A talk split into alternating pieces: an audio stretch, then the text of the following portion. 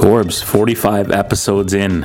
Um, and uh, you're not sick of me yet, so that's good. Well, I mean, you haven't come to record an episode at the school. it's just so much easier when I have face to face. Yeah, that's cool, man. Whatever. Here we go. Yeah, you know, I mean, so I shall I take that a little bit personally, but the rest is okay.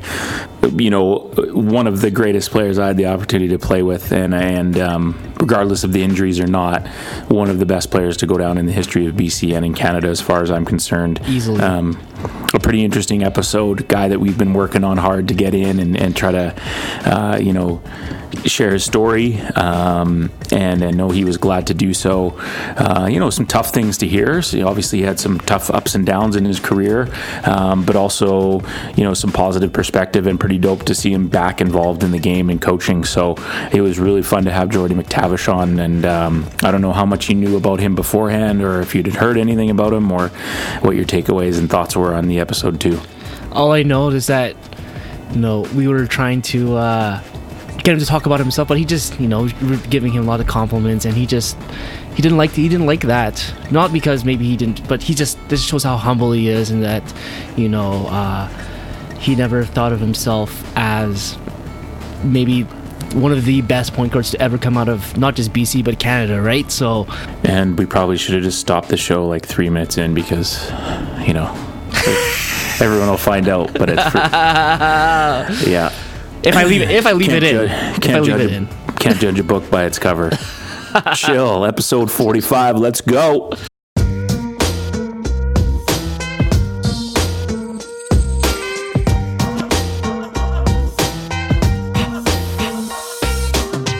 Oh baby, coming back like Jordan wearing the 4-5, episode 45 of a hoops journey.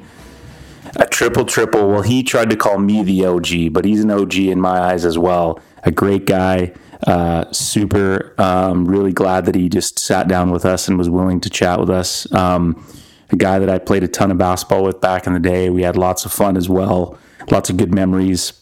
Um, great to see his face and connect with him the last few weeks and get him on the show.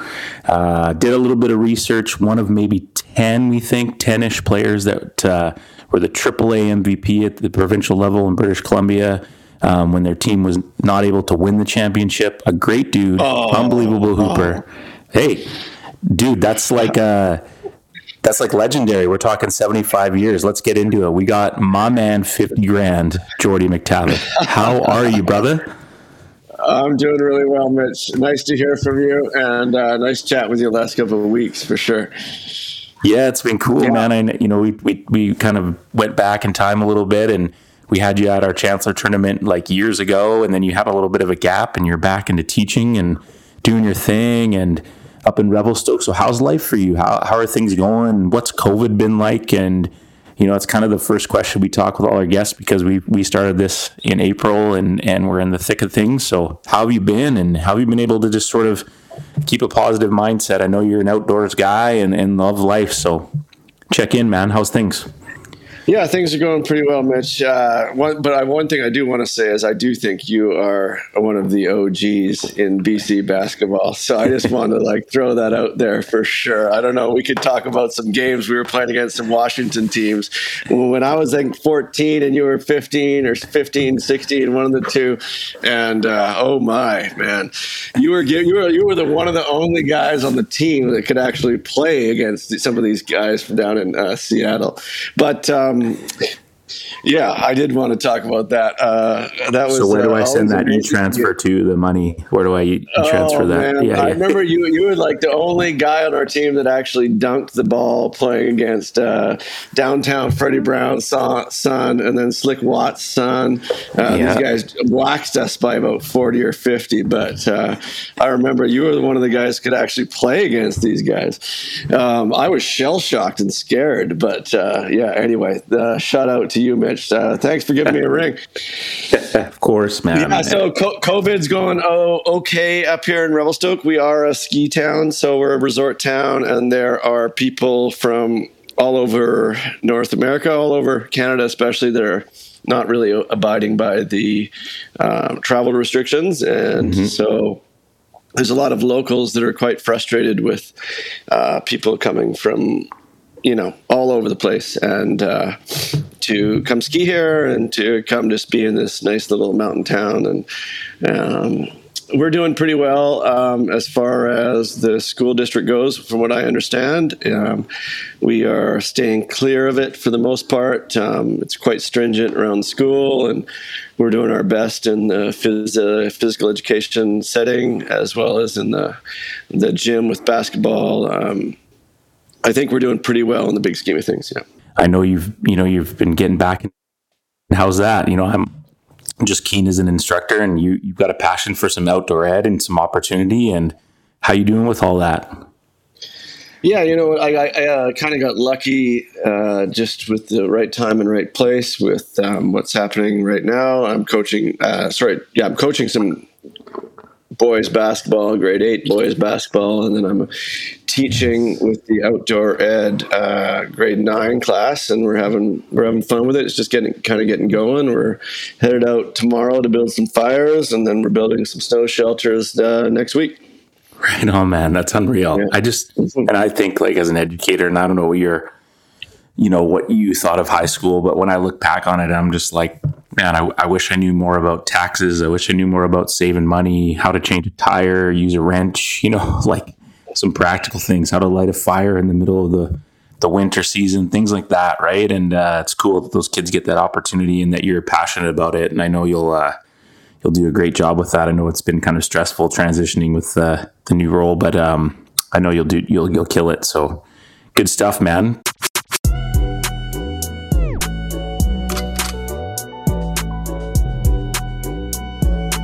Let's uh, let's get right into it. Thanks for being with us and tell us about young Jordie McTavish.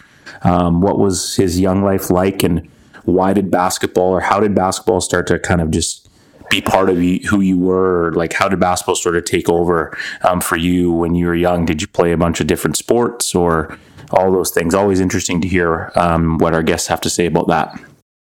Yeah, well, I think I played all sports. I was encouraged uh, as a young kid to play as much, uh, as many sports as possible. I was, you know, I was the kind of guy who played uh, all of the sports for a long time. I think I think by the time I got to grade eight, uh, my my uh, my dad was just kind of saying, yeah, maybe we'll just drop one sport a year. So I, mean, I was playing baseball and salmon arm. A bunch of good buddies of mine. Uh, we won we won a provincial championship uh, with, in baseball uh, at a you know I think we were probably twelve years old or something, but it was a lower lower tier baseball, but it was for us, it was a pretty big deal. I played a lot of baseball. I was a big time cross country runner. That was always uh, something that um, I think a lot of people, especially in high school, or a lot of kids in high school athletics, don't really necessarily uh, understand the crossover with their with their fitness and um, and how well that translates to um, their their chosen sport. that makes sense, man. You were always mm-hmm. a super fit guy. Like kid, like there's never worry about you gassing out, man. That's interesting because yeah. yeah. you always were one of the more fit dudes. Yeah, that came kind of from uh, organically out of just my upbringing um, with my dad and his philosophy on, on basketball and, and staying in shape and, and being being you know essentially being if you're in better shape than the rest of the athletes, then you might give yourself a better hand up uh, in certain circumstances. Mm-hmm. But yeah, so at a young age, I was doing a, I was playing most sports. Played soccer at the metro level in Vancouver before we moved up to Salmon Arm Arm, and um, yeah, what else? I mean, well, let's talk about Salmon Arm. Like going from an area like Vancouver, where you know there's facilities, there's teams, there's clubs for any sport, and not to say that like Salmon Arm's a big community, but what was that transition like for you? Um, and how long did it take you to sort of figure out what you're going to do and how you're going to go from there? Or did you kind of just, were you just like an extrovert and jumped into everything? Uh, not necessarily. No, definitely wasn't an extrovert. Uh, but uh, yeah, no, we left Vancouver after my mom passed away when I was about 10 years old. And we, uh, my dad took my sister and I up to Salmon Arm. Um, I think it was a lot easier for him to raise two young children in Salmon Arm at the time as opposed to Vancouver. Um, so that was a, that was a big change in my life. Um, but you know, when I was in when I was in Vancouver, it was uh, it was you know I was a ball boy at UBC. Um, I was watching Kevin Hanson run the point and Perry Scarlett run the point as a young kid. I was Yes. watching JL Jackson play. Uh, sorry, uh, JD Jackson play hoop and um, Al Alon, Mike Clark, all those guys. I was ball boying for all those guys when I was a young kid. Um, Whoa. So Can that we was a big that was a big na- influence on me. The name and just, drops. uh, well, I mean, it really was. I mean, uh, I was just right in there. My head was right in there behind wa- watching Bruce Enns coach uh, with Kevin Hansen. I remember him running the point with uh, Perry Scarlett was a big. Uh, you know, I remember Perry Scarlett as a point guard as well. Um, you know, and JD Jackson was always uh, was always just a you know quite the iconic figure for me. Um, watching Yeah. him grow up and watching him play the way he played again. You know, got to see a lot of the battles against UVic, um, with Ken That's Shields awesome. at a really, really young age. So that was that was uh, pretty special um, at that point in time, and um, yeah. So uh, Vancouver was uh, it was was amazing for me as well, and uh, I really enjoyed it. Um, and That's was- cool, man. was- Like how, like Yeah. when like JD Jackson might be, you know, he's got to be in the conversation of one of the top players to ever play in Canada, right? And you're, you know, you're watching them and you're getting to see these guys, and I mean, it's pretty clear why basketball sort of started to get ingrained into you, right? Yeah, Oh, that's cool. sure. Yeah, Yeah, yeah, I loved Yeah. I loved the whole uh, the atmosphere and and what was happening at UBC at the time and the games with you against UVic, and then I loved the games against SFU, and yeah, it was a pretty special time I think in, in Canadian basketball. Pretty good cool, players man. that came out at that time, and and I often I often look back and think how good uh, what what players they would have been nowadays, and I think they they still would have been pretty darn good players. Yeah, for sure. Yeah, yeah, no doubt.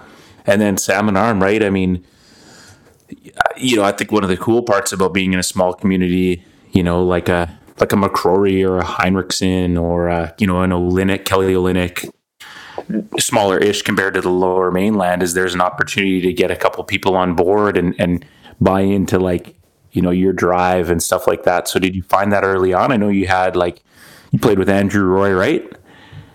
Oh yeah, I played with Yeah. Andrew Roy. Yeah, yeah. Yeah. yeah. He, So, I mean- Andrew Roy was quite, was quite the player. I mean, such I mean, an yeah, like, under- let- un- yeah, yeah we're not we're not going to fool ourselves and talk that like uh, you know i mean you you you're obviously the best player on the team but like you weren't just walking around with a bunch of scrubs like there was a there was a vibe and a, and a thing happening in the salmon arm area and like we talked about before we started the show like casey archibald probably was watching you growing up you know what i mean and and so I think that's important and and pretty cool. So talk about that salmon arm experience and and how things sort of started to come together. And before we get into maybe like provincial team stuff, which will be hilarious, but uh, you know when you transition up to salmon arm there.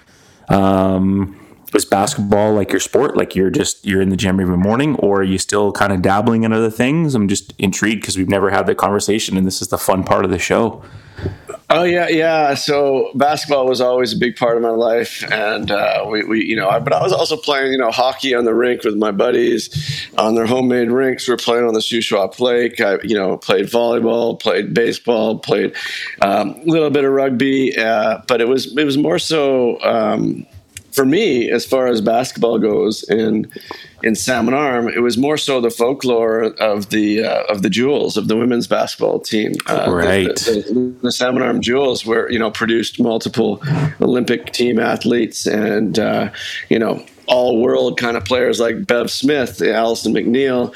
You know these types of people were were uh, especially Bev Smith was a big and big influence on she was coaching, I believe, coaching the national team at the time, and then she was playing professionally at the same time overseas and and making a living as a as a female basketball player, and that was. And, and just to see her work ethic and to see where she was coming from, it was pretty special. And to see how, how the community was kind of transformed by by uh, women's basketball in, in, in Salmon Arm. So originally, you know, Bev Smith, Terry Michaels, um, these people, the community was really strong with women's basketball.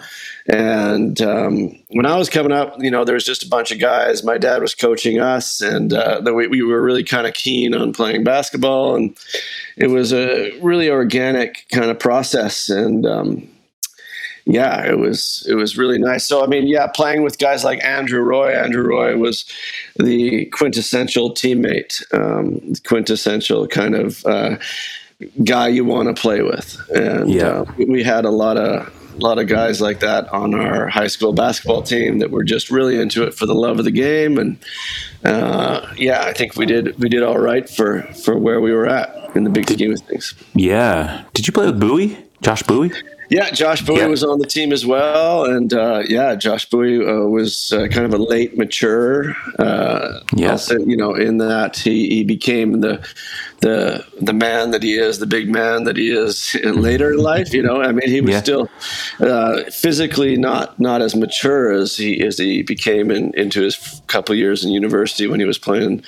Um, so yeah, he he was a big part of our high school our high school experience for sure. Well, and for people that don't know those names, like that's, I mean for you, there's you, but then those two guys also played post secondary basketball and and played on good teams and and contributed, right? So you weren't, you know, like I like I mentioned previously, you weren't just walking around with a bunch of kind of ragtags. And good shout out for the the ladies, man. That was uh man, they were a friggin' dynasty. Like they just absolutely crushed everyone, and it was there were so many girls. It was almost seemed like it was just this channel to SFU women. Hey, like just this, like you played at Salmon Arm and then you went to SFU. You played at Salmon Arm and you went to SFU, right? Yeah, yeah. I mean, th- there was many years like that, and for sure. I mean, and they were all all excellent basketball players. To be completely honest, yeah, I played with a lot of them growing up, um, even when I was young, and and there there wasn't as many pickup games or games going on with uh, with the dudes, and I but I was you know obviously multiple years younger than them, and and playing with the the women that were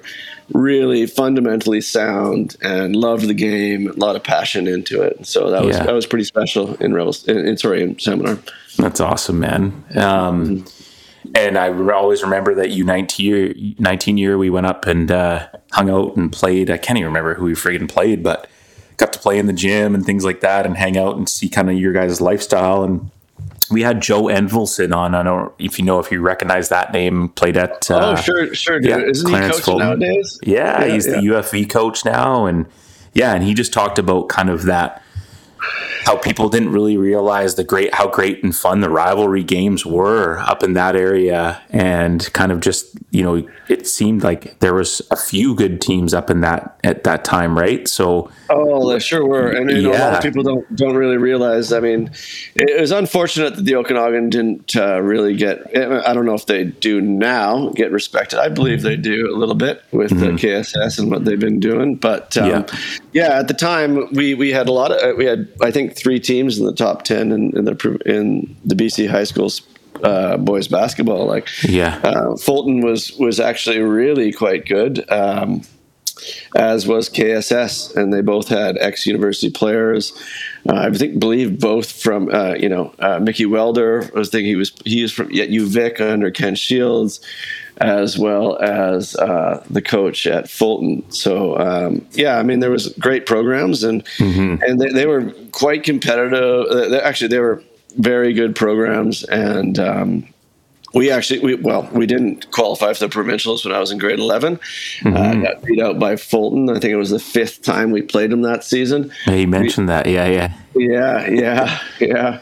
But they were, you know, they were a really good program, and and, and um, no, no, and that, I, I agree, and, and I'll give you this, like as as someone who's still coaching, and the, my biggest and God bless the people and the committees who do the rankings and and organize the tournament. And it's not a knock, but like we still do this sort of rep by population, right? And it's like, how do we find a way to have the 16 best teams represent our tournament, regardless where they're from, regardless if you know, like I'm, I don't know how much you've followed, but there's a 4A tier, right? And so at the 4A level, the Fraser Valley gets eight of the 16 berths because the Fraser Valley is so friggin' big now. And it's like, mm-hmm. is that an indicator that all those teams are the best teams, right? And so, you know, when those years we've talked about, like when Rob Sacre was at Handsworth and the North Shore was super strong, but they got one berth. And then those years where you guys, you know, you got one berth, and it's like, okay, how do we find a way but there's money and things that are involved and it and it take and it's not always easy but it is my biggest thing where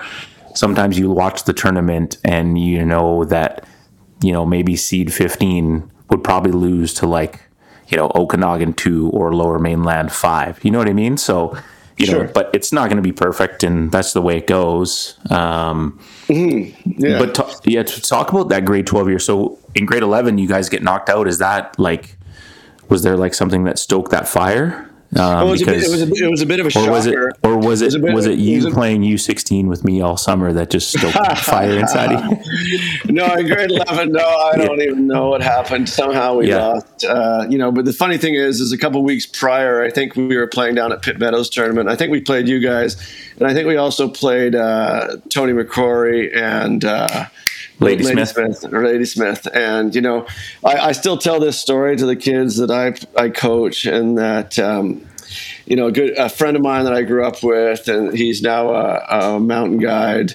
And uh, he he he guarded Tony McCrory, and he was one of these guys that he was. I think he was six foot one, and just a, the toughest, strongest farm boy you'll ever meet. And and he he kind of made Tony just shrivel into a little ball. And yeah, we all know how good Tony was, and how and what a scorer he was, and all the records he set, and all that, right? But um, Right. that this was literally, I think, maybe a month before uh, Tony did that in his senior year. I think it was, or Yeah. Yeah, when he Yeah, went off to the BC school, you know, in the championships, and he went off and set all the kind of records, and that was the year that we didn't make it. Mm-hmm. Um, and so, yeah, we had previously just beat Lady Smith and beat a lot of the Fraser Valley teams when I was in grade eleven, and um, and then sure enough, we got knocked off by Joel Envaldson and uh, and the Fulton team. Um, yeah, so I mean, it is what it is. Uh, but um, uh, High school we- hoops, man. high school hoops, we were a pretty Yeah. good team, and uh, yeah, we lost uh, those games, and and uh, yeah, it is what it is. Yeah, and that was I mean, and then that year, right? Like that was a crazy year. Like we were the one seed. Ben Simmons, our you know probably second best player, Oh, yeah, right? Ben he got Simmons. mono, didn't play. Oh, Peter yeah. Mor- Peter Morgan had like a broken foot, and then we lose to Oh. Van Tech first round. Right, oh. Richmond got knocked out. It that was like one of the Everybody says one of the wildest years. How did Richmond get knocked out in those years? I, I you know. Yeah, I know. You know, Kyle Russell, Bristow. Oh my gosh! Yeah. Oh my Yeah. gosh! There's so much talent there with those teams. It was. It was. Yeah. Yeah, teams I- got hot. Yeah, and then talk about that grade twelve experience. Like obviously, um, who's coaching you? And and you know you mentioned going down to the Pitt Meadows tournament, so s- someone's invested in getting you guys, you know, out of Salmon Arm to play and compete, and and talk about that grade twelve year, and then you know there's lots of exposure around you, and and what did you feel like it was pressure, or were you just kind of trying to enjoy your experience and figure out what it was you're going to do? You know, uh, after high school. Like I, I'm just intrigued about all that stuff. Yeah, well, you know what? I didn't. Uh, you know, uh, you know that's one of the things that um, I think we should probably talk about on this podcast. Is that Yeah. you know, I uh, yeah yeah I, I definitely committed to a Division One school way too early. Um, Definitely um, didn't really do my own. Didn't do enough research. Uh, into the type of program and the type of coaches I was a coach I was going to play for, and uh, yeah, so that senior year, no, I don't I don't feel as though there was any pressure. Yeah, I mean, well, uh, there was. Can we pause for a sec? Sure. I was trying to tell Corbin about this open run that we had at Richmond when Majer showed up. You, you like, can talk about all that. like who Yeah. are all these? Like, you've got you, Kyle Russell. You've Are we got paused Andrew. right now? Are we paused right now? No, no, we are recording. Metaphorically paused. Metaphorically I'm paused. just saying. I'm just trying. I'm just no, no, no. We're not. pa- I'm just saying. Pause your thought there. Like that run itself. Like Eric Heinrichsen, Andrew Mavis. Like those. Like you. That's three guys Olympian. Like like it's just the amount of people in that gym and trying to describe to people that open run that day. I think there was maybe like Dave Morgan. Like there was like 14 of us. Nove? It- oh yeah. Not sure if Nove was there. He might have been. Right? Yeah. I think he was a bit. He was a bit too old. Uh, Yeah. Marty Nash was. Marty Nash was there. Yeah, Marty. Yeah, yeah. Yeah, there was. Uh, there was a lot of players there. I mean, gosh, full of talent. Full like that. That's what's amazing about it. Is that the gym was full of talent. It was that was amazing. That you know, that was I was really happy to get a, even an invite to come down and play with you guys. You guys were all a, a year or two years older than me. Yeah. I think. I was like an Oscars seat filler though. Like I'm not fooling myself. I was just, Oh, you know, come on, come on! I don't believe it.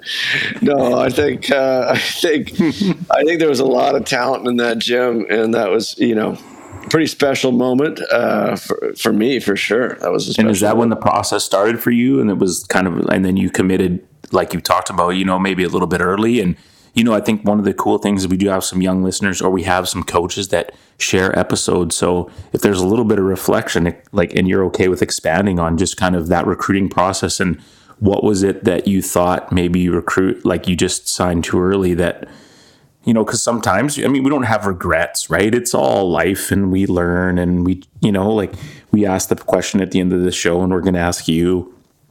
And no one's really said, like, I would just do it all over, like, and I'd change everything. It's like, well, no, I met so many cool people and did so many dope things. But, you know, upon reflection, you've touched on it. What was it about signing early that you didn't realize maybe? Yeah, so that that game in particular, that or that uh, pickup session um, at uh, Richmond High. I mean, I had so much history around Richmond High and uh, Billy Disbro and Jason Bristow and Kyle Russell, and you know the list goes on. Um, Mike Davis, right? I mean, uh, yes, shout out Red. but uh, all these guys, I mean, I, James Wang, you know, the list goes on. These guys are just, um, well, and of course, Andrew Mavis and all that crew. But um, yeah, I was, I was just uh, ecstatic to even get a phone call to come play with you guys and, and uh, all the, all the lower mainlanders and all, uh, all that talent. So yeah, so as far as, yeah, so Majerus was really uh, was really into what I was doing at that time, and um, that was great. That was great for so for any young listeners or for anyone who's being offered any sort of scholarship. I mean, I think you really need to look into the the person, um, and we thought we did, but you you got to look into the person that you're going to go play for, and uh, look into the character of that person and uh, what they're really all about, and you know, I could go a lot deeper into that, but I mean, I think that's what really should happen. I mean, people should be aware of where, and, and parents should be aware of where they're sending their young child, and um, and there, there there may be uh, many better experiences in Canada. There may be better experiences in uh, smaller programs. I'm not necessarily saying that for myself. I'm saying that in in general, in a bigger picture. Um, that I don't necessarily believe that, in my experience, it was a bit of a shell shock. It was a bit of a, yeah, I'd love to go play for this program. And um, however, you know, we, we did go get to know Majerus a little bit illegally. Uh, if the NCAA is listening, it was totally illegal, some of the things that happened. But um, I got you covered. it's true. No, please do say it, Corbin. I'd love to hear it. Uh, it's all good. They should be called out for what's happening down there. Um, and uh, yeah, so uh, if I, you know, I just would caution any parents and or athletes um, on giving up. You know, not necessarily giving up, but going to play for people that ne- don't necessarily have your best interests in mind. Well, interesting because like our, la- our episode 42 was Mike Meeks, right? Who you know, and um, he went somewhere and basically he got hurt really bad and was doing everything he could to show up every day and was like, this mm-hmm. guy doesn't give a flying flip about me, right? Like he doesn't care one iota. So he re reflected and was like, okay, mm-hmm. this isn't the place for me. Mm-hmm. And and thought about it, ended up transferring, and then went to Canisius, and you know he played for Beilein, who ended he actually snubbed, but it's kind of a funny story. But like made the tournament, and like Canisius had just such you know a great time when he was there, but just same idea, right? He was just like I, I was showing up every day, kind of hobbling and being a mm-hmm. practice player, and it wasn't even there was no value in that. It was like, wow, mm-hmm. okay, I am like literally kind of like a piece of meat to you. So this is not a place I want to be, right? So Right. And Yeah. good on Mike. Good on Mike Meeks for making that decision. Yeah. yeah, for sure. talk about it. Talk about the Agrodome, making it down there, the kind of the history and going and getting the opportunity. You didn't make it in grade 11. And when you first stepped on that floor, just the excitement and the hunger inside to to play in the AAA tournament and be a part of that. Was that or how did you was it cool or whatever? Like I'm just wondering what you know the salmon arm golds thought of that experience. Well actually Mitch oh, I did make it Thank you very much. In grade 10, when I was playing oh, on the team, and this is right before the scholarship right. was offered. Ah, and this, okay. this is, uh, yeah, we finished second in the province. Uh, Roy, Roy, Roy I don't know, remember Roy Cruiswick? Yeah, of course. San, San, Diego State. A little bit of a Clone beast. Owls. We had a, a bit of a hard, bit. Time, a hard time with Roy Cruiswick and uh, the rest of his team. Uh, but, you know, you know, uh, he was a big fella, and, uh, you know, the salmon arm golds, we had like I think six or seven players at the time, and we couldn't we, we, we couldn't really compete. So we finished second to them in the Okanagan Valleys, and I was, right. I was in, when I was in grade ten. So I did make it the Oka, uh, Agrodome then. Okay. And that's when I got to I got to play against the Richmond Colts. I guess that would have been in '94. Yeah, they they yeah. crushed us pretty well. I believe I was watching you play OG in uh, one of those games, hitting some big shots at the uh, the end of those games with uh, all those guys you were playing with. I believe you were in grade eleven. That may or may not be true. yeah, so I remember watching those games, and uh, so the Agrodome was always a big deal for me. I remember I, I remember watching uh, Brian Tate and, and uh, Roy Putsey play there for the Richmond Colts way back when. Mm-hmm. Um, I remember watching all those games. So the Agrodome was always a special place for me. Um, didn't get to play there when I was a senior. We were at the GM place, and that was a bit odd. The garage, but, baby. Yeah. I forgot that you guys like it was yeah, the yeah. next year. Yeah. Now who won it that year? Kits? I don't remember. Or did Yeah, I think it was Kits. Yeah, you're kids. right. That yeah. was Kits. Yeah, yeah. Mustard and all those guys. Yeah, yeah. Yeah, yeah. And what was it like playing there? Was it like was it cool that it was a huge arena but kind of like the crowd didn't feel the same or yeah it yeah i think it i think it was the wrong wrong place to ho- host those those uh, mm-hmm. uh, that tournament for sure.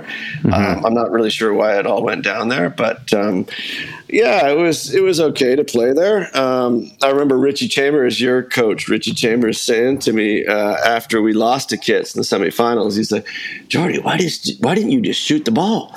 You know, and because uh, the Kits played this uh, matchup zone against us, and it just didn't shoot the ball, and um, we ended up losing by one. So the, the atmosphere for me, I mean, it was uh, it was all right. It was a big stadium with not many people in it. So yeah, yeah, yeah. I think the Agrodome was a much better environment for high school. Uh, yeah, boys, boys basketball. Langley's very similar. It's just one lower bowl, right? It's got a few suites above the LEC. It's it's very cool where they do it now. So it's it's it's awesome, and uh, you had the opportunity to play for Richie. I, I was like well, not always, but I've looked back on that U16 when you're a year younger playing on that U16 team with us and just think about, you know, Ross Tomlinson, Richie, and all the guys. Like Vitel Peters is a, yeah. he's a, he's an elementary school principal. He lives in my hood. I bumped into him a couple oh, times. Awesome. awesome. Yeah. Bristow, Chris Ray, like James Wang, oh. Ali Wilmot. Oh, you know, wow. on the island visiting yeah. my brother. I go for beers with him. Yeah, yeah. Oli Schmidt, like McCrory, oh, all those yeah. guys, right? It's funny times, man. And what? Uh, how? I was. Like, I was just. I was so grateful to even be on that team with you guys. I don't know if you you even have ever recognized that or realized that. I mean, I don't know if I ever told you that, but mm-hmm. I was always so grateful to even be, you know, kind of hanging with you guys and, and playing with you guys. And uh, yeah, you guys were big, big, uh, big leaders in my world growing up at that time yeah, we had some fun, man. And then it was even more fun, you know, the U19 years when we were the year older still, but it was like you guys and Kyle and Aaron Olson, AO, right? Like we Kev would shit kick us for the weekend at practice, and then we'd go to friggin' Kyle's house and hang out and, and have some fun, right? With Bristow, and like those are fun times, man. It was uh, the provincial team stuff was uh, those are good memories, man, and uh, I really enjoyed that time. And I don't know what you feel about that, but they were uh, they were fun experiences. And then, like you mentioned, right, getting down to Seattle and then you go to Vegas and you get to expose yourself and see like where do you stack up against these guys? You know, did you feel like did you feel like dudes were coming at you? Uh, when? well, when we go like every day. No, like oh, with like when we when we were playing provincial team and yeah. Oh, uh, yeah, I sure hope they're coming at me. You know, I'm, Yeah, coming, like- at, I'm coming at you as well. So, Well, this you is know, the thing I, always you liked know, about you, Jord. Like you were like you're like a you were a fiery little prick, man. Like I loved Yeah, it. I loved it. I loved playing with Yeah. you. You were you were you like you didn't back down from nobody. Even even that U sixteen. Like I don't know if you've seen that photo. I'll send it to you. But like you don't have a lot of meat on your you don't have a lot of meat on your arms. I mean, you're a good looking man, but like Yeah, yeah, yeah, yeah. But like, dude, I was never worried that like there was like, okay, this younger guy is going to back down. Like he's going to get into it, you know. And that's what I think. I think your mentality like that, and probably in life is just that's helped you in a lot of ways. You know what I mean? Well, I appreciate that, Mitch. And uh, one of the things I, I remember about they so that's why I brought up the game against uh, the games or against the Seattle teams, the Washington teams, and teams. And those guys, wow! I mean, those guys just smacked us all around the court. But I mean, Yeah. I, I, I do appreciate that about you as well, is that you you you went at it with them, and uh, you you weren't really happy getting uh, walked all over by. Uh, you know, I think his name was Donald Watts. I remember Donald Donald, Watts. Watts. I think I think he Yep. played at UW, and uh, and and then there was uh, what's his name? Downtown Freddie Brown's son. I can't Um, remember his name. Tarek, Tarek Brown Tarek. Okay, yeah. was it? And, they uh, both played at UW. you know, yeah. think, yeah, and so I don't know. Like, I think the the whole experience, the provincial team, was such a wonderful experience. And then, you know, the year after I played with you guys, we went back down there, and we, I think we. I'm pretty probably sure all right, Kyle, man. Kyle, Kyle Russell. I think we were beating the Washington teams I wouldn't um, doubt that. Just because you know it's it's that that much growth within uh, one calendar year. Just like, well, we're all human beings, and we, we can play against these guys. And, Yeah. and uh, I appreciate I appreciate you understanding that. You know, no, I, I never. That was one of my, uh, one of the things I had going for me is that I didn't really. I didn't really, I, I- you know, when it, when it's when we step onto the court, well, we're, we're to play, and uh, and uh, and we're, you know, it's it's uh, it's a game, and and we're to all compete like human beings, and and it's a healthy source of communi- uh, competition, I, I believe. Yeah.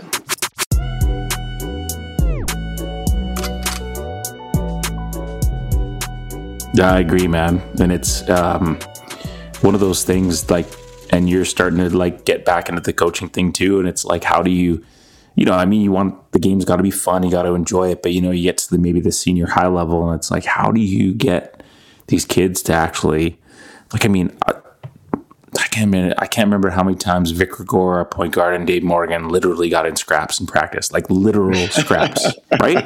And they would drive each Yeah. other home every day Yeah, they would yeah, drive. yeah. They knew they Yeah. knew that one of them was driving that day, and it was like Oh yeah. I got to get in the car, and it's like maybe some days they didn't say a word, and probably most Yeah. days they were like, "Yeah, good practice, man," like whatever. But like, Well, Yeah. yeah. on those under sixteen teams, I was uh, I was playing with, with Kyle Russell, and Kyle Russell was just such a competitor and God. such a fundamentally amazing basketball player. Like, yeah, and, and and what an athlete as well. I mean, a lot of these guys that came out of you know BC at the time were just phenomenal basketball players. Yeah, if you, Yeah, so if you want to go back to these, uh, yeah, these times with the BC teams. I mean, Aaron Olson. Oh, Aaron Olson. Like uh, I remember when we were playing against. Uh, he was at uh, Eastern Washington, and when I was at Idaho State, then we would have these chats after the game. Do you remember when we were playing? Uh, oh gosh, uh, Stellies, Stellies versus Salmon Arm.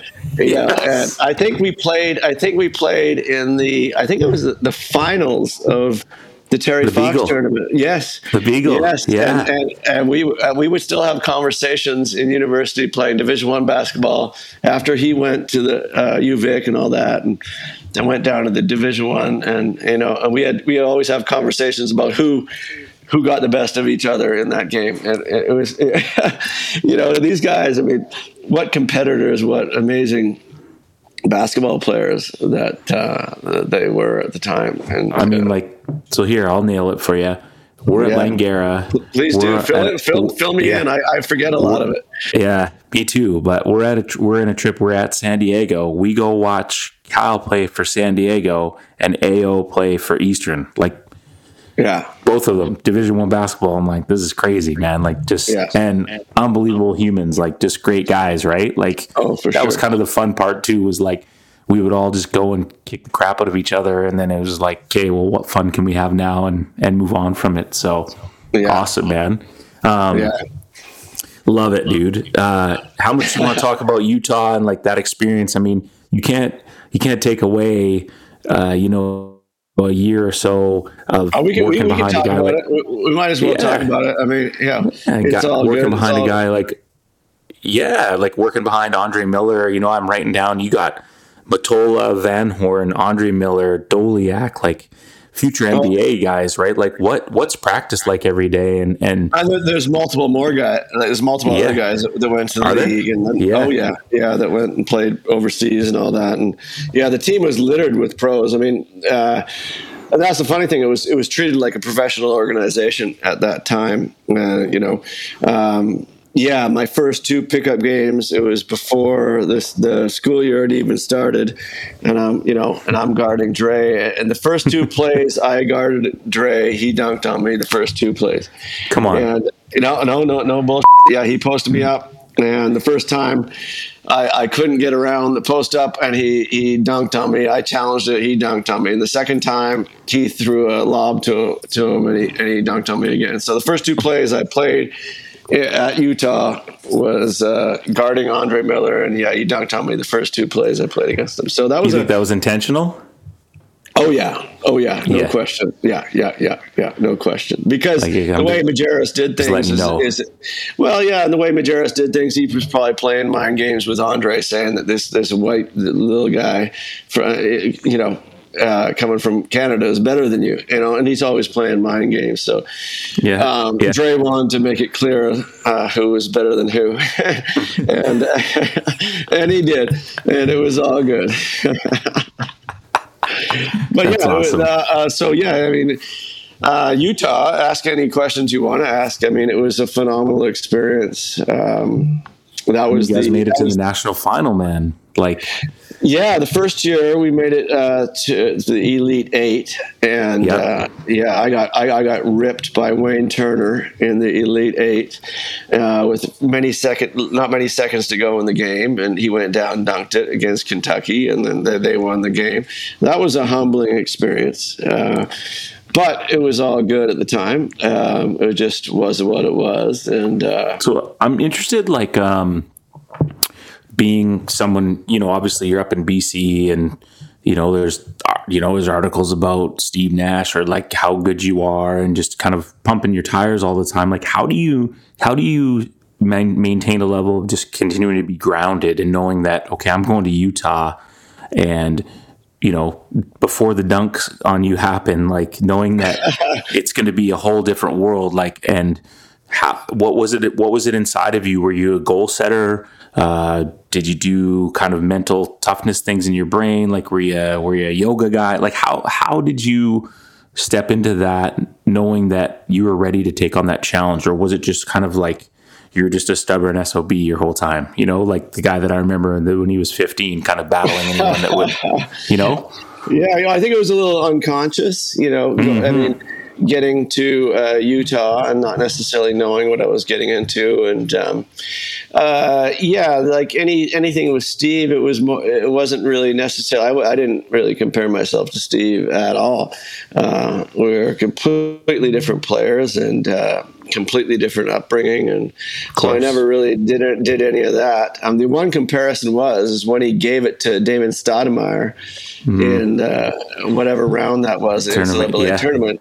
That was at University of Utah on that court, and that was kind of cool. And I I remember watching that and just thinking, oh gosh, yeah, damn. And, and he had a great opportunity in that moment, and um, so yeah, going to Utah, it was. Uh, it was more of an unconscious you know that's what I, I was kind of mentioning earlier is that maybe maybe i would have really looked into a bit more of the tactics that rick majerus tried to or employed to coach a basketball team full of Right. 18 and 19 and 20 year olds. I, I may have looked into that a little bit more. I was a bit of a sensitive younger uh, person, and I don't know if, you know, he wasn't necessarily the right person for me at the time. Um, however, uh, yeah, I mean, that time at Utah was very special. It was very special for me. I mean, the guys that were on the team were an amazing group of, I was going to say, we're good dudes, hey?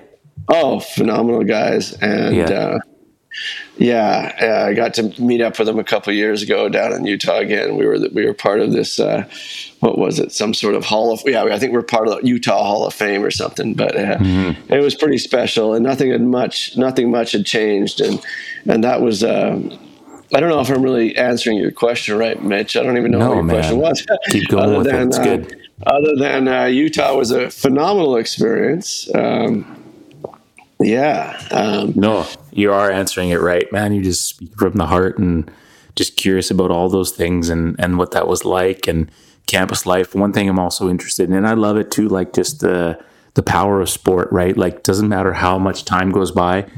I finally track you down get your number. You're like, let's call, and I'm like I hear your voice, and I'm like, man, like it just, you know what I mean? And you like walk into Utah and you bump into those guys that you showed up every day with and competed with and put your heart on the Oh, yeah. line with, and it's just like Yeah, I can't take think- that away, right? Like it's so cool, man. not at all. And I think that they, uh, I think they recognize, you know, this- the, the the fact that I was a competitor and I was on their side. And you know, it's really interesting to go from a guy that you know, you know, you're you're you're the guy on the team, and then you go, you're uh, you're the guy coming off the bench, and, and uh, probably, uh, you know, the funny thing, funny thing was. I don't know if I was the sixth man, but I actually was the sixth man because I was because because I was coming off the bench first for Andre. He had a bit of fitness problems, and and he could have got you know he could so. Do you like that? I just That's heard Corbin. That. What was that? Yeah, that was awesome, Corbin. That's Corbin giving So you a drum roll for your joke. Oh, Yeah, yeah. okay, okay. Well, no, it wasn't even a joke, but uh, Dre would Dre would recognize this too. He, he did have a bit of a problem there, and and uh, so he was always gassed. So I'd come out, you know, come on, fill him in, fill fill in for him. Yeah. Um, at certain times in the game, and uh, yeah, I mean, it was a wonderful, you know, kind of experience. You know, w- I went from Salmon Arm. Uh, the town was about fifteen thousand people, I think, at the time when I was in high school. And then when we went to play the first home game at the Huntsman Center, in Utah, there was 15-5, right, the first home game, and then every home game thereafter.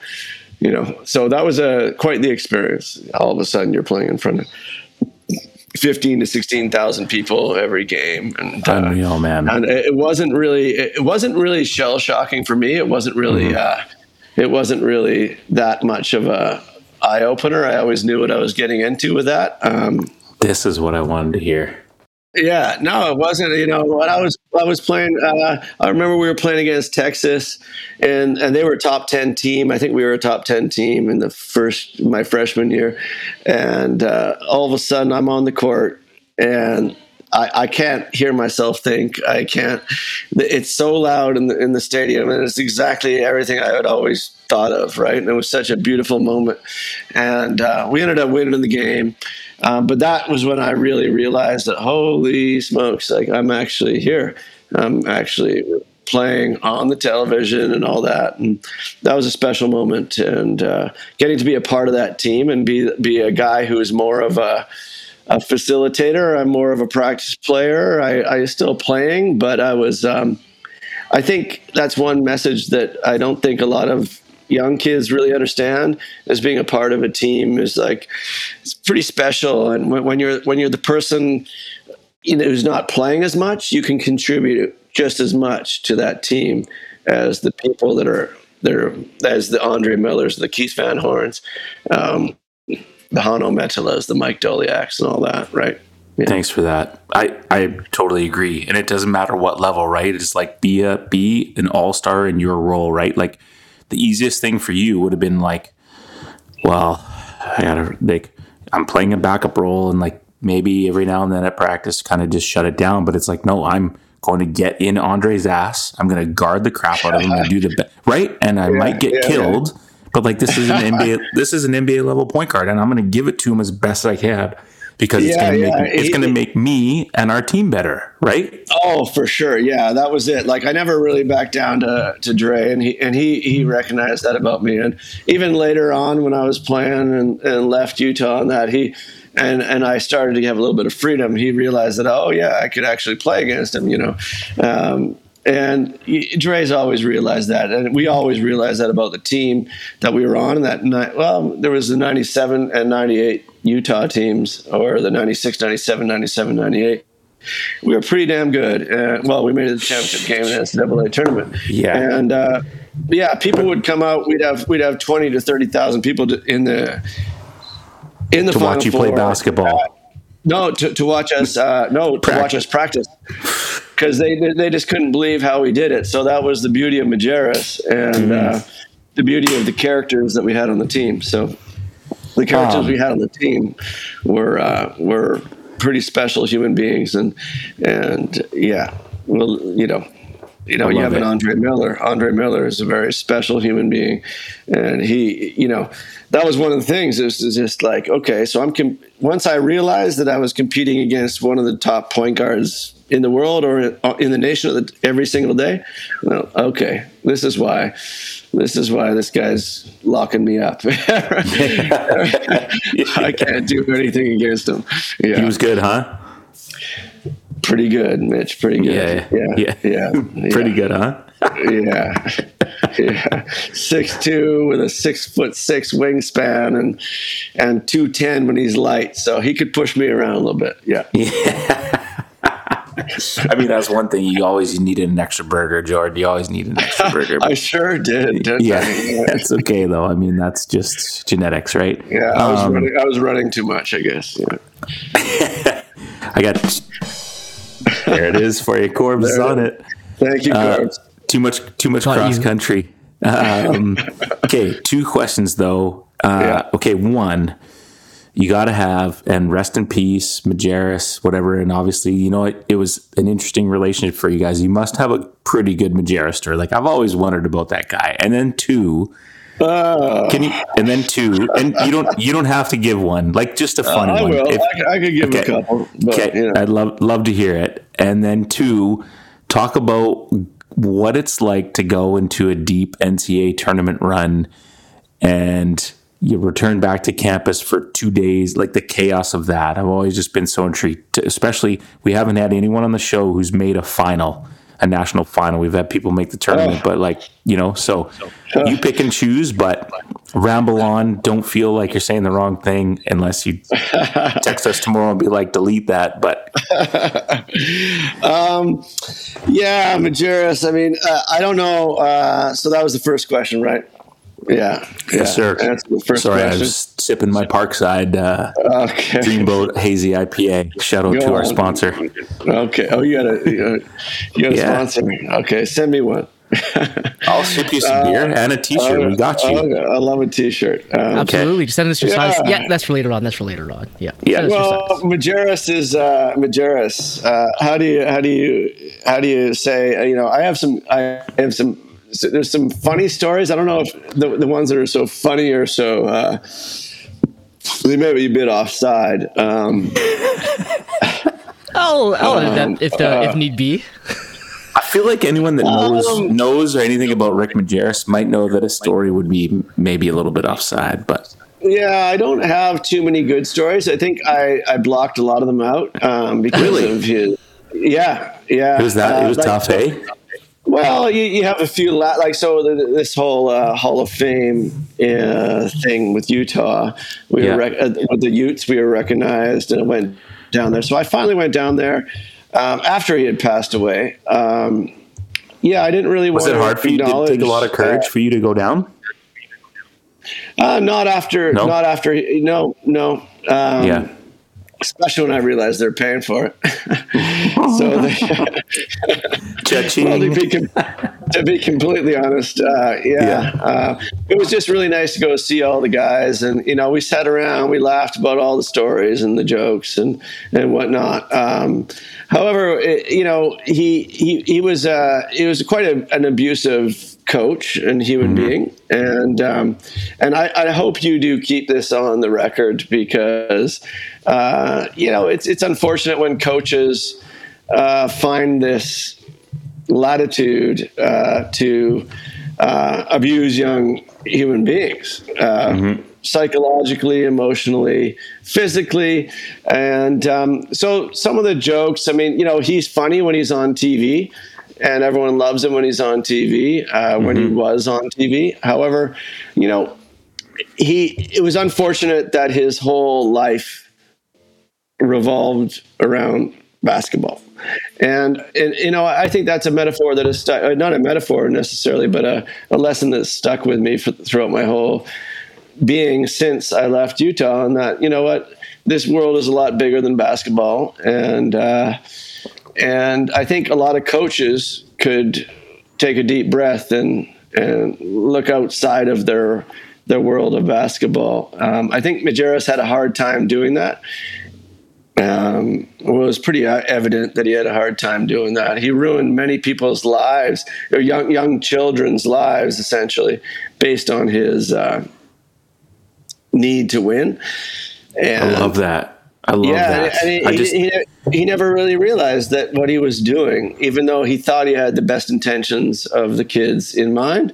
And I, I do believe that he thought that he had the best intentions of these kids' minds uh, or these kids' lives. Uh, but I don't necessarily know if he realized what he was doing to a bunch of 18, 19, 20 year olds. Mm-hmm.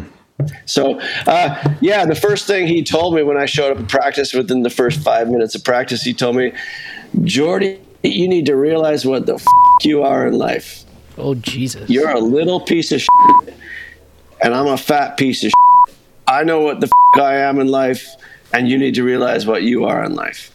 And, you know, I, I think there's a lot of other ways, other other ways. I don't mean to, to laugh, about. but Please yeah. bleep those out. Please. I got you. Oh, yeah, yeah, this no. is a PG podcast. Yeah, yeah we, we just throw in. Uh, you know, I mean, I think he he didn't necessarily know what he was saying to someone when he said that. You know, I you know I heard a lot of things that he he did and said. And you know, for me, it's not necessarily funny anymore. So even right. though he he was a comical person on TV, um,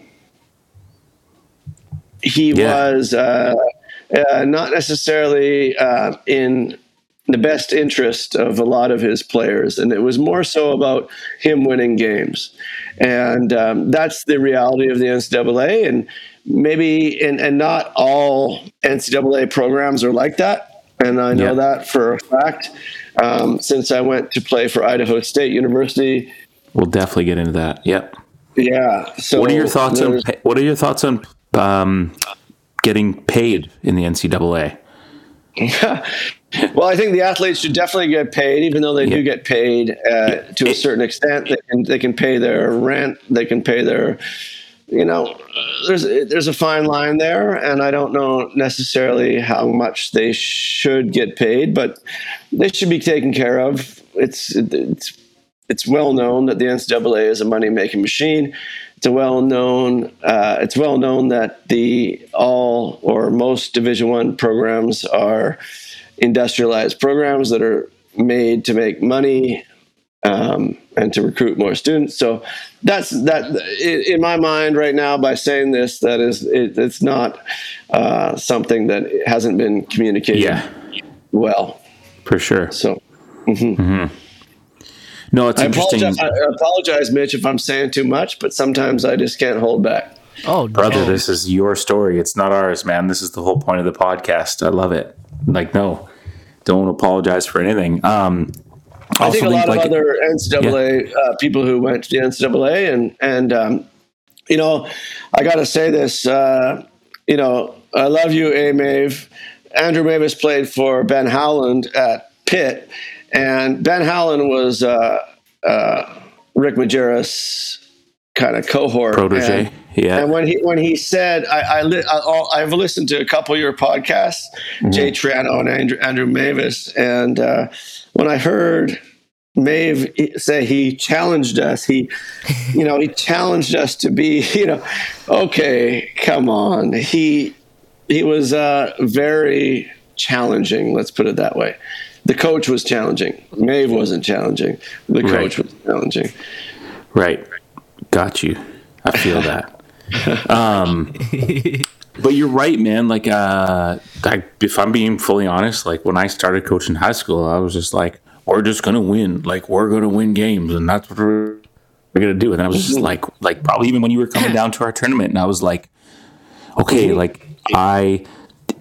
I don't regret the years that I had. Like we talked about the word regret, but I just like if I could do it all again and I could be who I am now, right? Like, mm-hmm. and focus on the process and the person and trying to build people up, right? Like, there's just, there's so many nuggets that you just gave in terms of for young coaches to be like, yeah, it's basketball, but there's so many other things. And really, like if if you speak to someone a certain way and then expect them to compete for you, it's just not going to happen. Like you're you probably were just doing it because internally you were a fiery guy and wanted to get after. You're like, okay, well, coach said that to me today, but whatever. I'm going to go guard Dre and get into his grill, you know, because you were just like a competitive person. But if you want long term, like, yeah, it's just, I, I, think that's good stuff. You're not ta- saying too much stuff and you're not saying anything well, off the, yeah. I was an eight, I was an 18 year old uh, young man, right? Young mm-hmm. boy. Mm-hmm. And, uh, and yeah, all I wanted to do, you know, all I did do was uh, just dive right in. And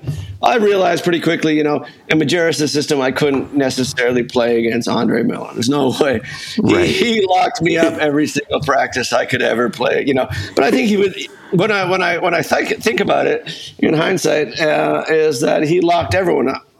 Right. He, yeah. he, he, was one of the best point guards in, in the NCAA Division One basketball at the time, and yeah. that, that gives me a lot of solace. It was it was really nice. It was like I got to play against Dre, yeah. and I, am still buddies with him now. And he wants to come to Revelstoke, and he wants to know about grizzly bears, and you know, that's dope. You know, it's, it's pretty it's pretty cool. So uh, yeah, yeah, it was. Uh, I have no no regrets in that sense, in that uh, I got to play against Andre Miller, and he That's was awesome. from Compton, and he and he was as excited about getting to know a guy from Canada as I was to get to know someone from Compton. So that was pretty cool.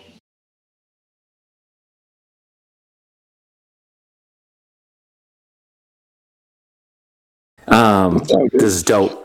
By the way, this is dope. Um, okay. Appreciate it. Appreciate you, uh, Aaron Mitchell.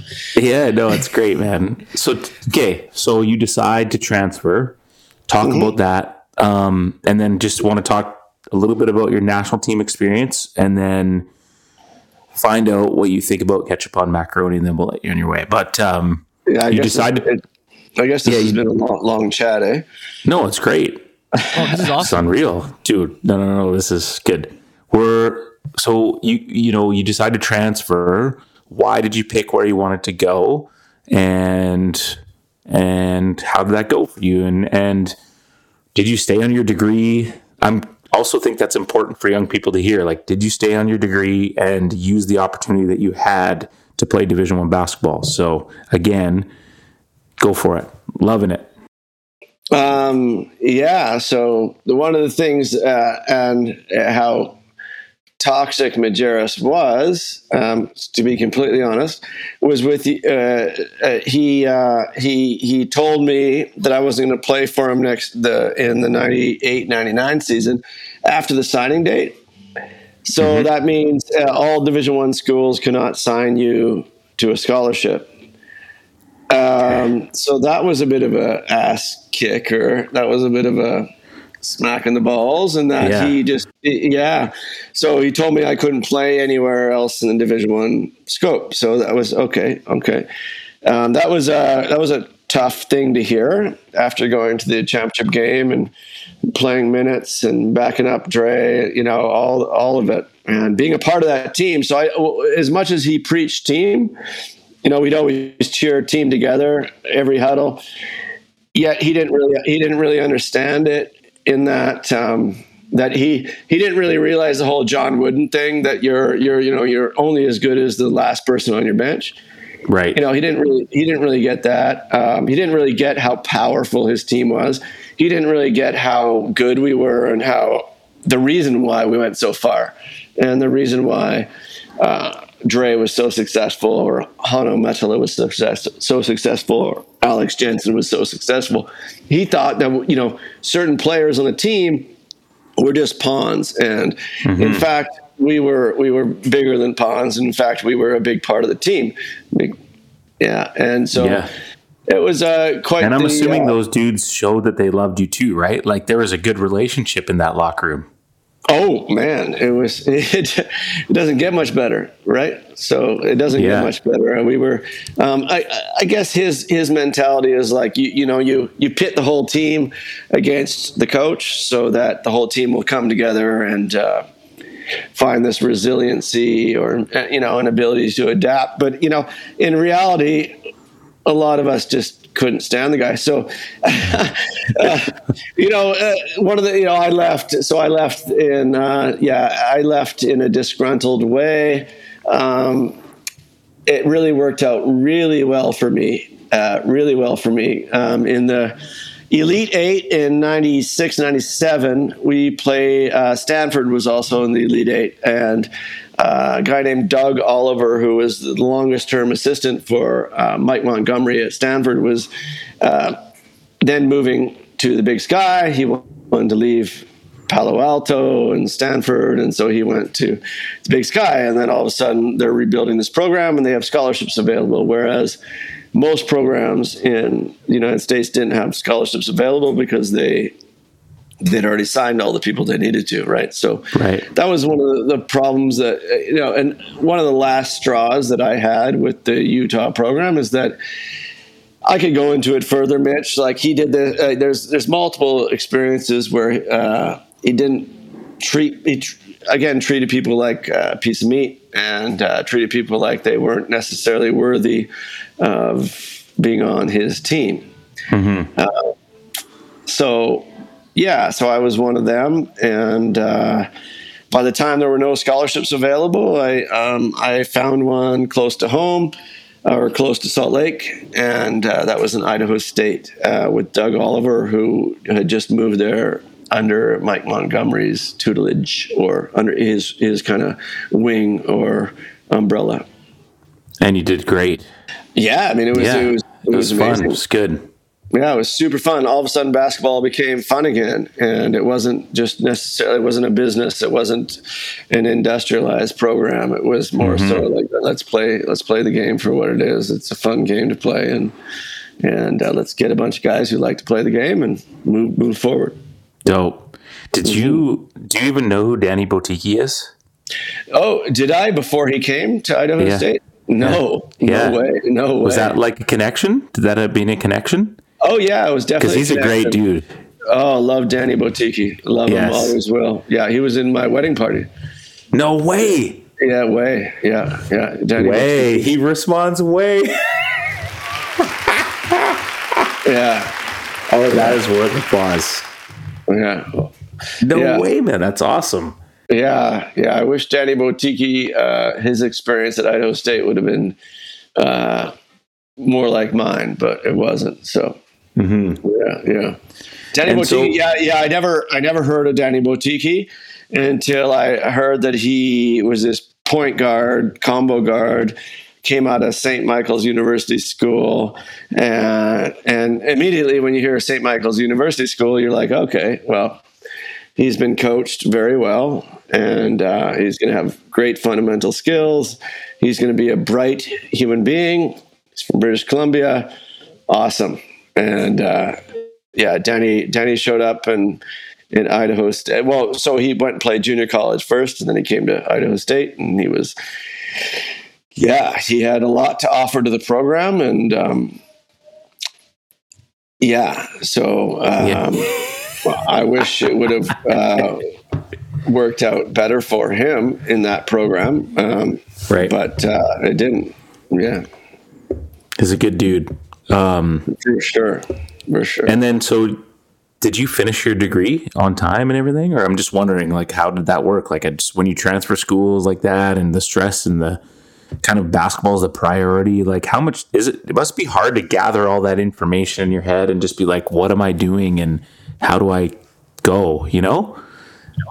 Yeah, yeah. I finished the degree early. I was still playing when I finished the degree, and then I went on to grad school while I was playing. So yes, nice. Yeah, went on to, went on to grad school, and uh, just kept on following the same path and what I was interested in, and that was athletics and sport and and the culture of sport. And yeah, went on to do a graduate degree in athletic administration with an emphasis in physical ed- education and with an emphasis in youth sport. Yeah. Nice. And then mm-hmm. let's talk a little bit about you know the national team. Like, how was that experience? Obviously, there was some tough times and like some injuries and just some stuff. But uh, like, I, I the reason Jordan like that I want, and I you'll never say it, and you might be annoyed that I say this, but like, you are by far one of the best players in BC ever and in Canada, and things happen and it, and no but yes, like things happen injury no no dude it's but come on no you you can't backtalk the host man come on like oh. the injuries happen things happen and you had a tough ending to your career which which like if you want to reflect on that we can talk about it in a bit but this is why i wanted you on is because like i know there's a whole bunch of people that are like yes we got Jordie McTavish on the show because you like Jordan, like you are you are the Nash for people. You are, you know what I mean? Like there's a whole bunch of people. No, I mean, you won't say it. It's true though. It's true though, funny. man. No, that's funny. Did you just say Nash re people? No, for people. Like like the way that the way that the way that people look that's up to him or like or the whoever it is, the Scott Walton, the like the Dave Morgan, yeah. the people that we know, the Kyle Russell, yeah. like you are. You're that person man. And and okay. and i think okay. your story is important. And it doesn't it has nothing to do with the fact that like you didn't end up playing pro ball. Eh, like you're good. You're content. Your life is good. Everything's okay. But there's a pocket of time where man you are one of the best hoopers in Canada, and that's dope. Hey, well, thanks, Mitch. Thanks, no Mitch. I think that. I played. I think I think I played pro, pro ball by the time I was 18. So that's the funny thing is that that whole uh, idea yeah, yeah. of playing Division One basketball is that right. I think you are yeah. a semi-pro, yeah. and you, you were True. asking earlier about making money, and it's like, well, we kind of were making money, and uh, yeah, yeah, uh, we weren't we weren't actually getting money in our pockets, but um, we, we were paid to play, and you were also um, playing against a bunch of pros. But one of the things I didn't talk about that I really want to talk about is yeah, uh, please do. I, I, remember I remember seeing. Okay, so you were talking to Maeve about this, and mm-hmm. Maeve was playing against Cincinnati and Melvin Levett and all these guys, yeah. and Maeve, like Andrew Mavis, was yeah. lighting up, like just lighting them up, like just yeah. On, on, and literally, I'm I'm watching. We're about to play against uh, Arkansas. Yeah, 40 minutes of hell. You remember that? And, of course, uh, yeah. Nolan, Nolan Peter, Nolan Richardson. Uh, Richardson. And uh, do you remember that uh, point guard? You must remember him from um, from oh. Las Vegas, Prince Fowler. Prince Fowler, baby. Yes. Was playing for Arkansas.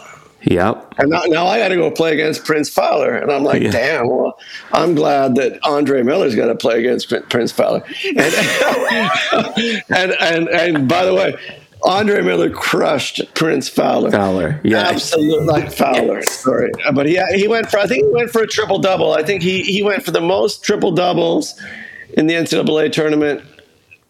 The only person who had done that many prior to him was a guy named Magic Johnson, and I'm not bullshitting. Look it up, um, Corbin. I heard you're you're a bit of a stats guy, so look at that up. Um, yes, I'll find it. But uh, yeah, so Maeve is playing the next game against Cincinnati, or, or Northern Arizona University is playing against Cincinnati. And they went down to the wire, and, and all I could watch is this guy, this Richmond Colt, just filling it up, like literally filling it up against Cincinnati. It was blowing my mind that that, that Maeve was just crushing these guys. He's so, so I good, right? To bring that up, Oh my gosh, you know. he was so Yeah, good. Very, very, so good. Yeah, so good. Yeah, and nowadays game probably would be a, a high level NBA player in my 30 opinion. point scorer. Yeah, man. He was ridiculous. Yeah. Yeah. So um, Love it. now, You went on, what are you we went on a rant, about? forgot the original question, didn't you? Yes, and what was that question? I think this is a good time to pause for a commercial break. Carbs? No, I'm just uh, kidding. I'll throw an ad break right now. We want to take a moment and thank our sponsor, Parkside Brewery.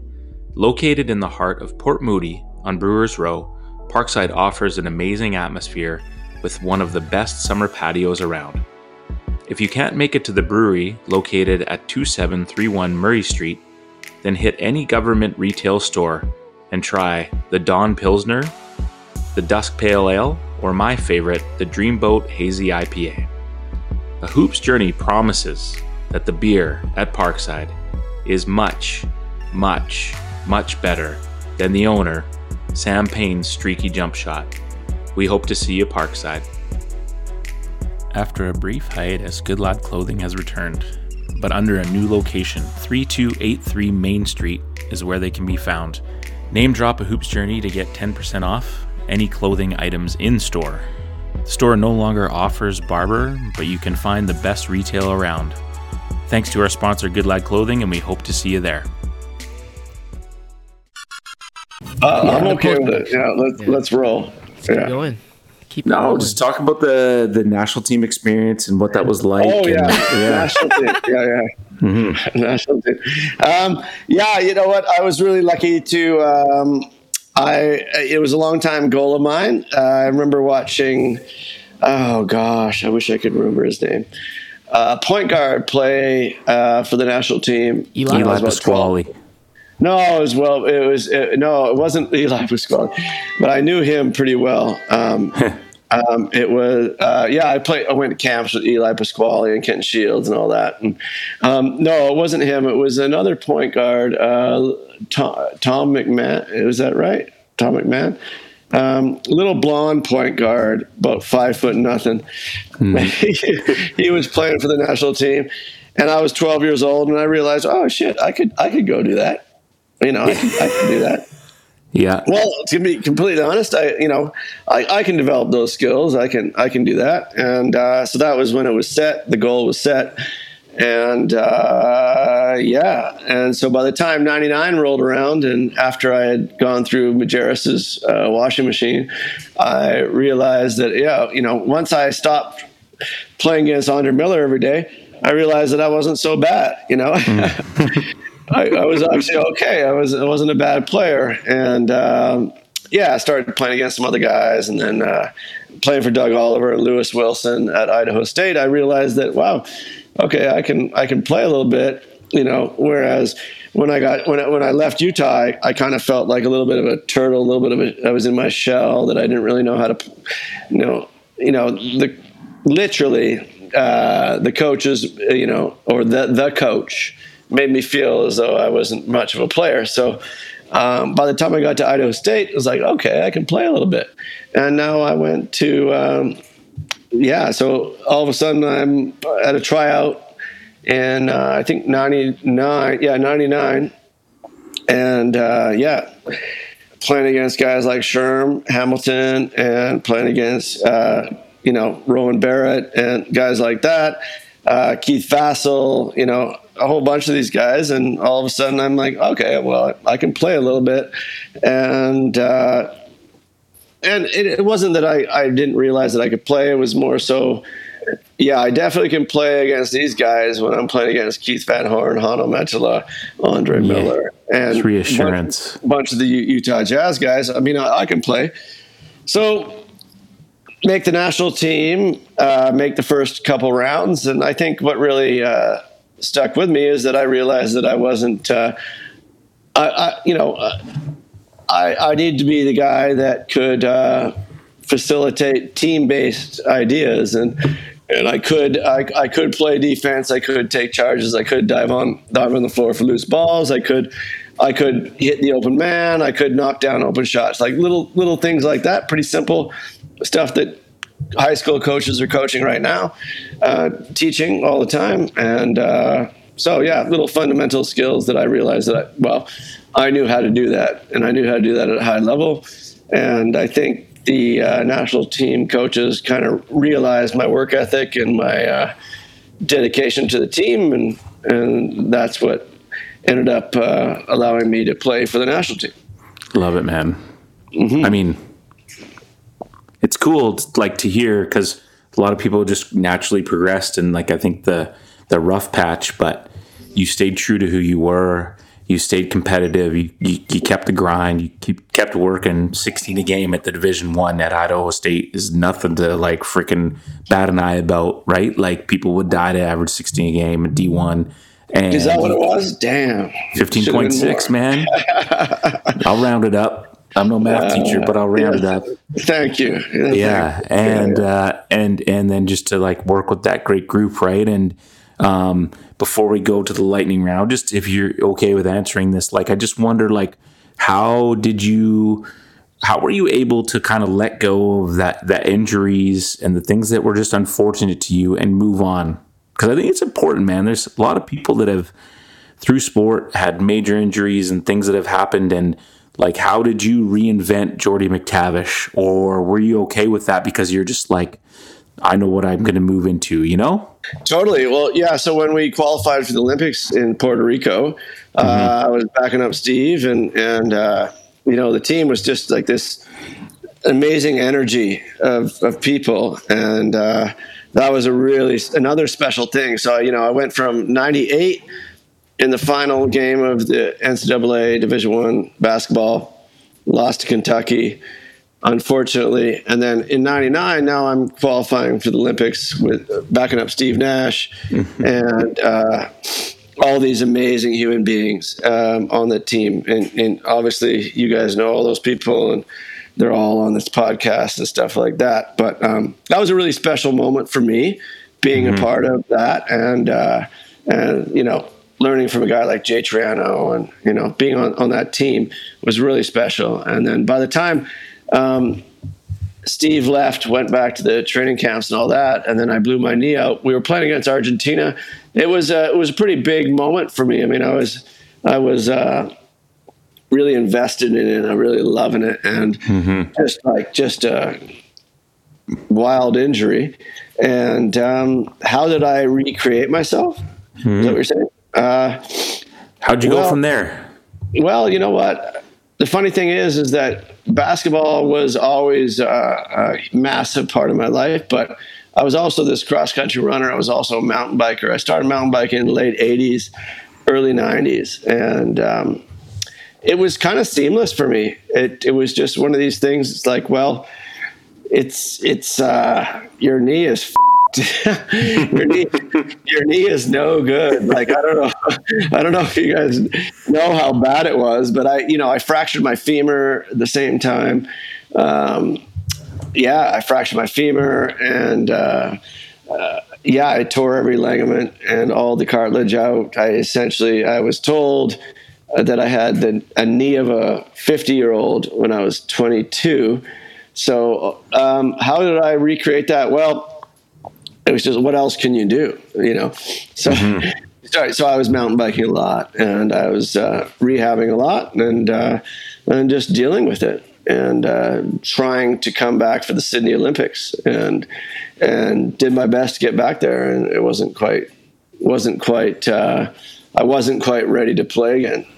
Yeah yeah, love it, man. I like that. Is that, is that the right? An- I mean, is that? Uh, uh, There's no right answer. I, it's your no, answer. No, but I, yeah. I, think I answered the question. Absolutely.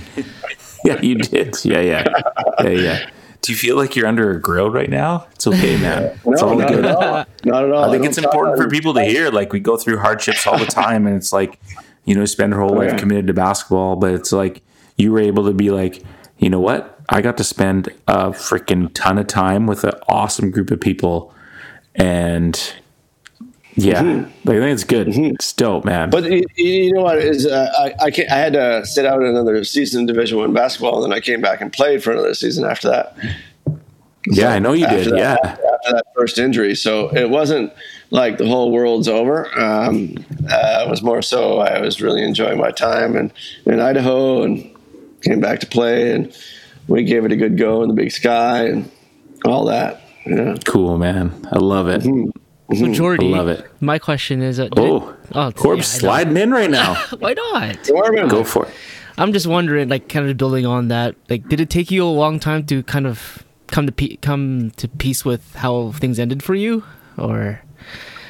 uh, at which time? Because they ended a couple times. Oh, fair enough. Fair enough. Or or the last time. Uh, yeah. So after Utah, it didn't take me. Yeah, it took me some time to uh, reconcile with what really happened, and I realized that it, you know the Division One system is is often geared to win, and it's often an industrialized system in order to win games. And so after Idaho, s- sorry, yeah. So then the whole Olympics thing, and didn't get to make that team. Um, so th- that was a bit of a piss off. That was a bit of a challenge. Um, but um, yeah, so then came back and then played another Division One season. Uh, they called me the uh, newcomer of the year in the Big Sky, and then I was uh, first team all conference. And um, for me, that's not really a normal day, but you know, I'm I'm understanding that that was pretty real. And uh, and at the end of that season, I was really hoping to play again. I was really hoping to keep playing. So, and that's when I blew my knee out again for the second time in the Vancouver Grizzlies Center, playing with uh, the national team kind of group and uh, trying to make that that that whole uh, 2000 team. And uh, yeah, that was a bit of a, or so that was 2001. That was 2001. That was after the Olympics. Yeah, and that was a bit of a challenge. Yeah, that was tough. So uh, Corbin, so how was it to come back from that? Well, I think as basketball players, we need to realize that we are not just basketball players, right? There's a lot else. There's a lot of other things going on in the world, and um, we have a lot more to give to the world than just basketball. And and um, for me, that was uh, it was pretty easy to realize after my second knee injury is that there's a bigger world out there, and uh, there's a lot more going on, and there's a lot more I can do in this world, and there's a lot more I can contribute to this world. So, um, yeah, the second knee injury was a slap in the face, but it was a bit of a eye opener in that um, there's a lot more happening out there, and and uh, basketball is just one part of it. oh, right on. Bang, bang. Wow, it's poetic, brother. Yeah. You guys are hilarious. You guys are awesome. Okay, you guys ready? Oh yeah, go for it.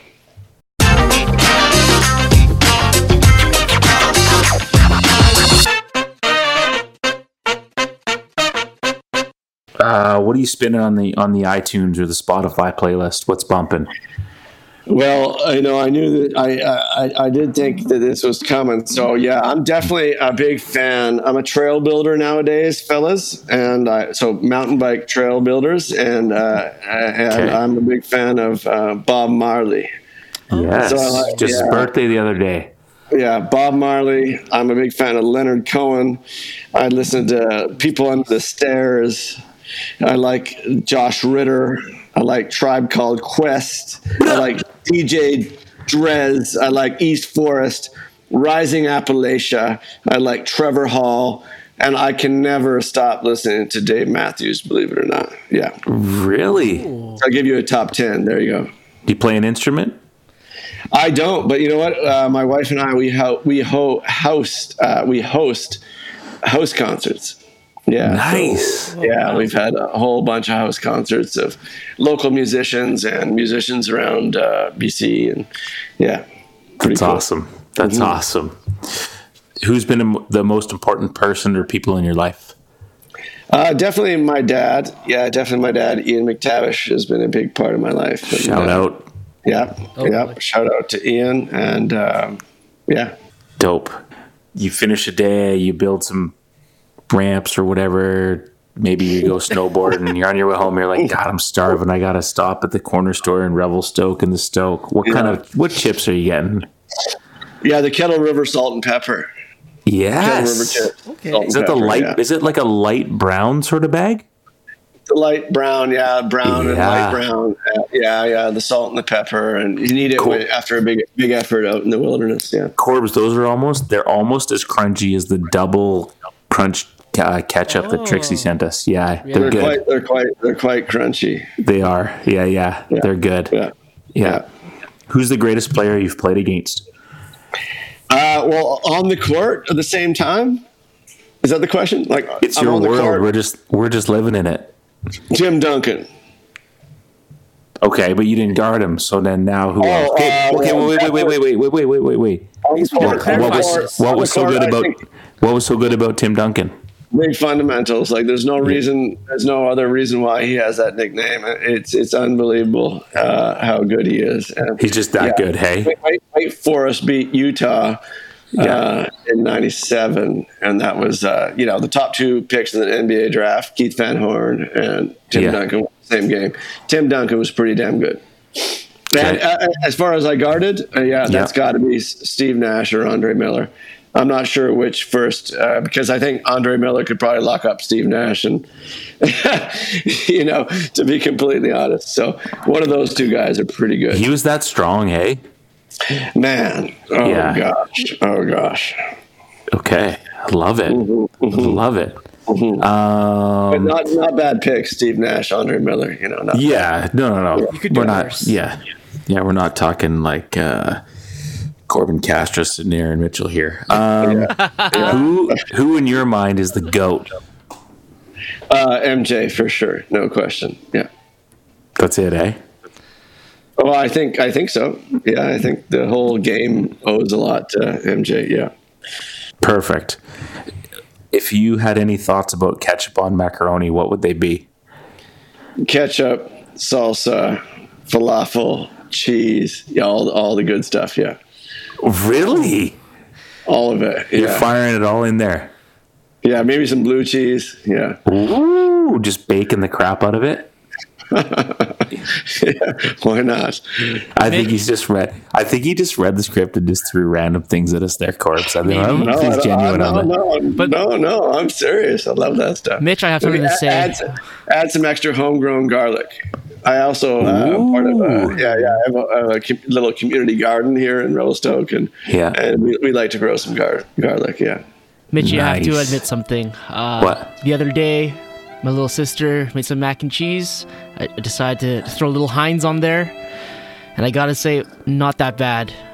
Not that bad. All right. I'm sorry. Okay. Anyways, this this podcast is taking bad turns, man. Not sure like where this is going. Uh, Corbs, Corbs. Before we ask him his last question, do you have a question for him? Or are we good? Um, I think. Uh, I- go ahead Corbs yeah. Hit him. Have you last last great thing you've read or watched, or you know, there's a quote that's stuck with you through maybe some of the highs and the lows throughout your life? a quote That was three. I think that was Sorry. three questions. Oh. Is there a book you read? What's the last show you watched? And is there a quote you have for highs or lows? Efficiency, efficiency. whoa which, which one Uh, let's Or go with the last three? one. you choose. That's, we'll go the, with the quote one. Uh, any quotes, you know, throughout some of the, the Um, yeah. Yeah, that's a that's a good one because I have a lot of quotes. Um, I'm not really sure which one's going to work. Um, Hit them all. What you uh, got? yeah? Yeah. yes. Yeah, yeah. Well, um, no, I ho- I like the whole the whole idea of like, um, yeah, you got me stumped. You got me. You got me. I'm uh, I'm out of words right now. I, I wasn't really sure exactly what question I was answering, Fair enough. to be completely honest. Um, Corbs, Corbs hit you with a random one. That's why. yeah. What's the last book you read? Or a good last- show you watched? last book I've read or the last show I've watched? You've been like you Well, binged. You binged with the wife. What you got? We're on Vikings right now. Vikings is in our lives. Have you watched Vikings? Yeah, no, uh, no, I haven't. Ragnar haven't. Lothbrok. You know, you guys kind of, intense. kind of, kind of got me a little bit right now. Um, um, can be completely honest, you got me. Um, Are we Got all? nothing. Yeah. I could edit. I could edit some of that part out for you, Jordie. I think we're That's- all kind of a couple beers deep You know what, right now. If you if you don't uh, edit it out, I'm okay with it. Yeah. Yes, I love it. I love it. Yeah, yeah. I like the strength of the pack is in the wolf, and the strength of the wolf is in the pack. Yes. How about yes. that? I love that. Um, part, I like success as a peace of mind, which is a direct result of the self satisfaction of knowing that you did your best to be the best you are capable capable of becoming. Um, I like action is eloquence. I like, uh, yeah. I mean, the book that I'm reading right now, I don't know if it'll really resonate with too many people, but I'm I'm more so reading about uh, wilderness um, skills and and uh, things to uh, help your Make your sure your students don't die out in the wilderness. yeah, yeah, mount- mountaineering and freedom of the hills. Um, freedom of the hills. So it's essentially just giving uh, you an idea of of how students will be uh, safe in the wilderness. Um, yeah, Love it. yeah, uh, yeah. Does that does that work for you guys? Yeah. Is that by the Mountaineers?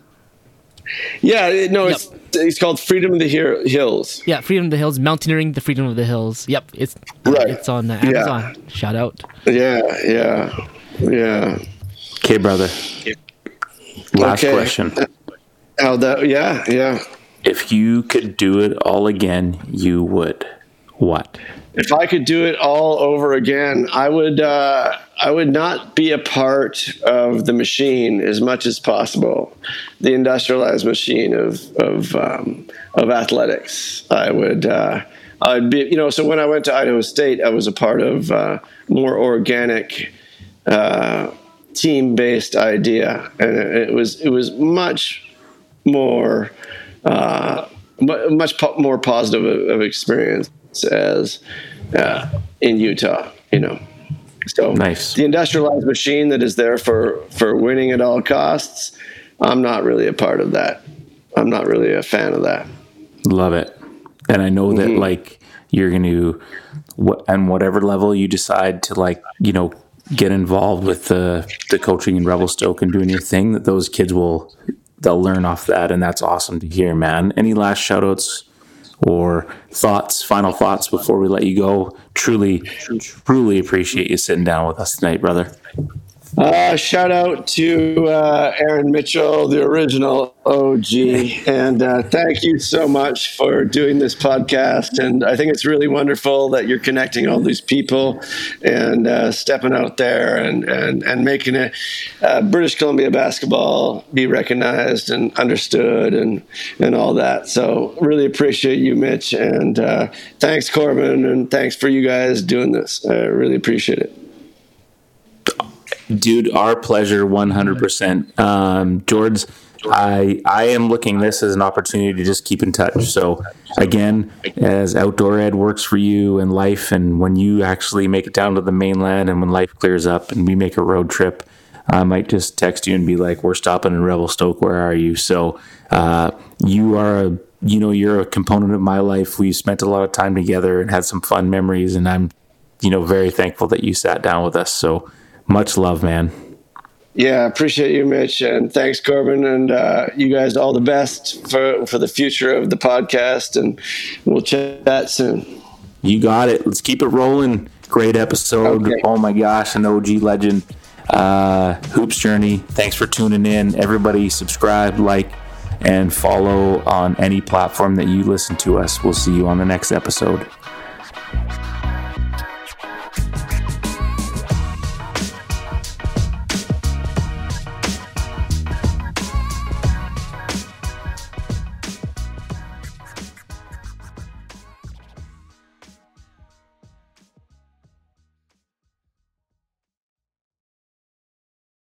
We lost him. Yeah, that's what I gone. figured. I, yeah, he gone. He He gone. gone. the, the the White Sox guy. What's what is what's his name? He gone. He gone. Yeah, he gone.